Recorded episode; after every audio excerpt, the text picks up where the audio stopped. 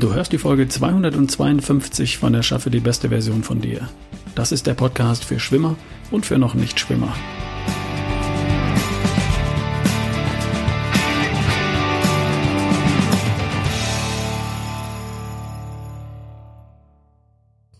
Hey, hallo, willkommen bei Erschaffe die beste Version von dir. Ich darf mich bei dem, was ich tue, immer wieder hinterfragen und überprüfen, ob ich noch in meiner Mission unterwegs bin. Und das möchte ich heute auch mal öffentlich tun. Was ist mein Why, mein Ziel, mein Wunsch, mein Anspruch und mein Ansporn, mein Traum, wenn du so willst? Ich unterstütze Menschen dabei, sich in ihrer nächsten, besten Version zu erschaffen. Gesund, fit, gut drauf, produktiv und erfolgreich beim Erreichen ihrer Ziele und bei der Verwirklichung ihrer Träume und Wünsche und glücklich.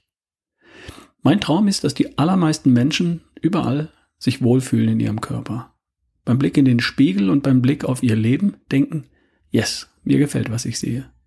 Und einfach mit Freude und Begeisterung ein glückliches Leben leben. Ein Leben lang.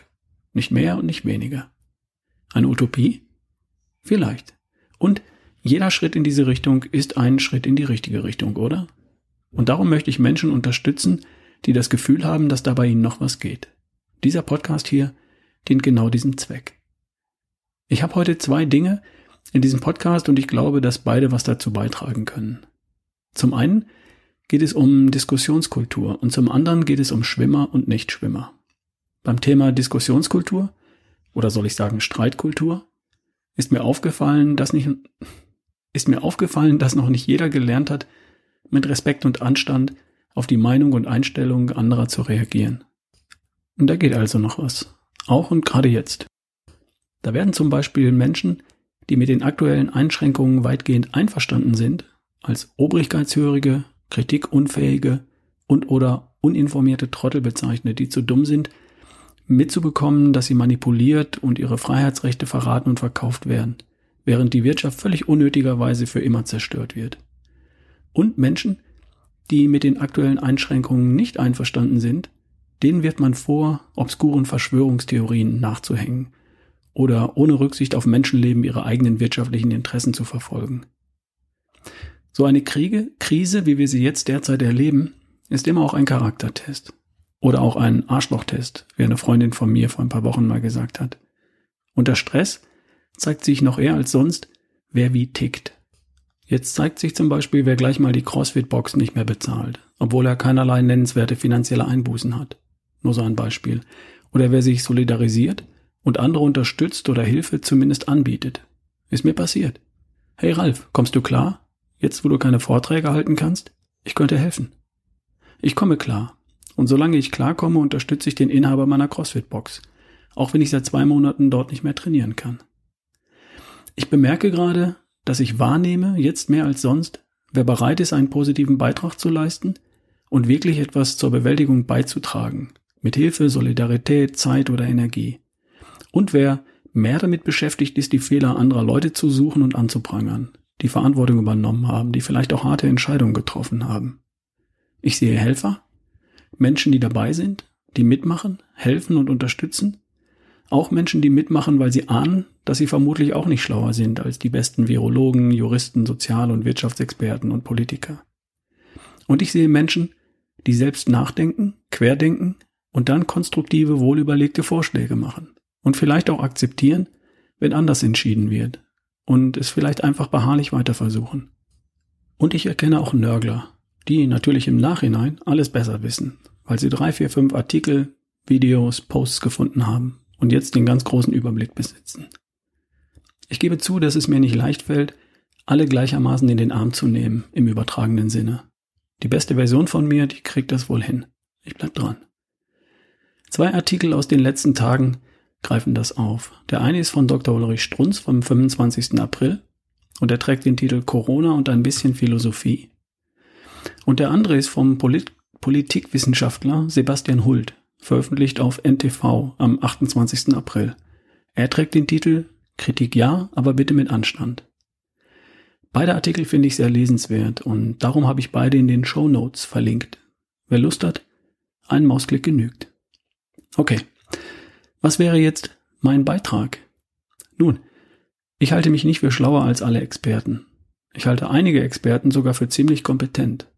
Ich kann aus meiner Warte und mit meinem begrenzten Horizont nicht abwägen zwischen dem Wert von Menschenleben, die das Virus kostet, und dem Wert von Menschenleben, die der Lockdown vielleicht kosten könnte. Und ich traue mir auch nicht zu, zwischen den Interessen der Wirtschaft und den Interessen von Risikopatienten abzuwägen. Was ich vielleicht tun kann, ist darauf hinzuweisen, dass es zwei Richtungen geben kann und geben sollte, wenn es darum geht, eine Pandemie gesundheitlich gut zu überstehen. Genauso wie es zwei verschiedene oder mehrere verschiedene Ansätze geben sollte, wenn es darum geht, Corona wirtschaftlich zu überstehen. Was natürlich nicht mein Thema ist. Das überlasse ich anderen. Wenn es darum geht, gesundheitlich unbeschadet zu bleiben, dann gibt es die Idee, sich und andere zu schützen. So lautet übrigens das Gesundheitsmotto 2020 von BASF. Cool. Aber schützen vor was? Schützen vor einer Infektion? Oder schützen vor den Folgen einer Infektion? Erkennst du den Unterschied? Alles, was an offiziellen Maßnahmen beschlossen wurde und auch praktische Ratschläge, die ich in den Medien entdecke bis jetzt, dienen dem Schutz vor einer Infektion. Ausgangsbeschränkungen, Reiseeinschränkungen, Masken tragen, in die Armbeuge husten oder niesen, Abstand halten, die Großeltern nicht besuchen, Schulen und Kitas schließen. Und jetzt das Ganze langsam und vorsichtig wieder zurückführen. Alles Maßnahmen zum Schutz vor der Infektion. Da wurden von Politikern Entscheidungen getroffen, um das höchste Gut, das Leben, zu schützen. Natürlich wurden dabei auch Fehler gemacht, die wir dann leider erst im Nachhinein erkennen, wenn wir alle schlauer sind. Und die wir wenn möglich auch korrigieren oder zumindest nicht wiederholen. So ist das Leben. Und der Erfolg in Deutschland ist beispielhaft. Länder wie Italien, Frankreich, Spanien, Großbritannien und die USA und viele andere mehr würden sich glücklich schätzen, wenn sie heute in unserer Situation wären. Und zwar was die gesundheitlichen Folgen von Corona angeht, siehe Sterbefälle, und im Übrigen auch darüber mal kurz nachdenken, was die sozialen und wirtschaftlichen Folgen der Pandemie angeht.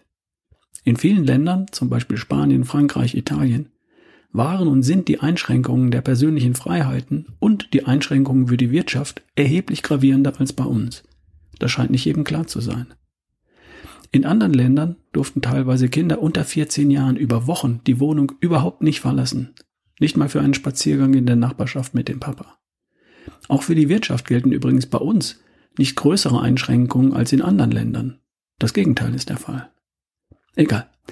Alles, was von offizieller Seite entschieden und umgesetzt wurde, der Lockdown mit all seinen Einzelentscheidungen, dient dem Zweck, Menschen, insbesondere gefährdeten Menschen, gefährdete Menschen vor einer Infektion zu schützen.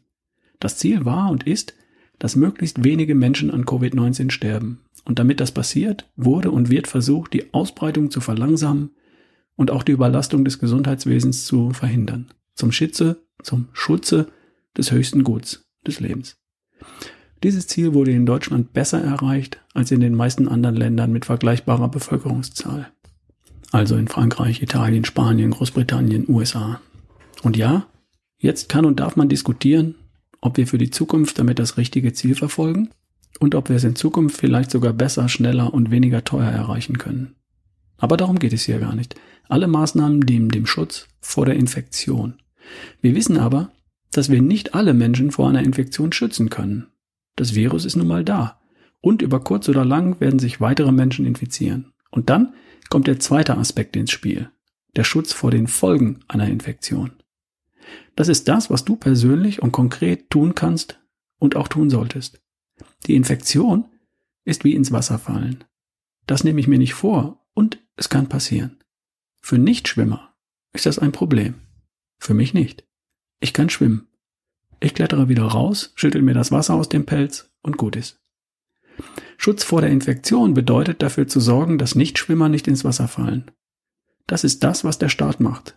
Er stellt Schilder auf, auf denen steht Stopp. Geh nicht so nah ran. Halte Abstand zum Becken.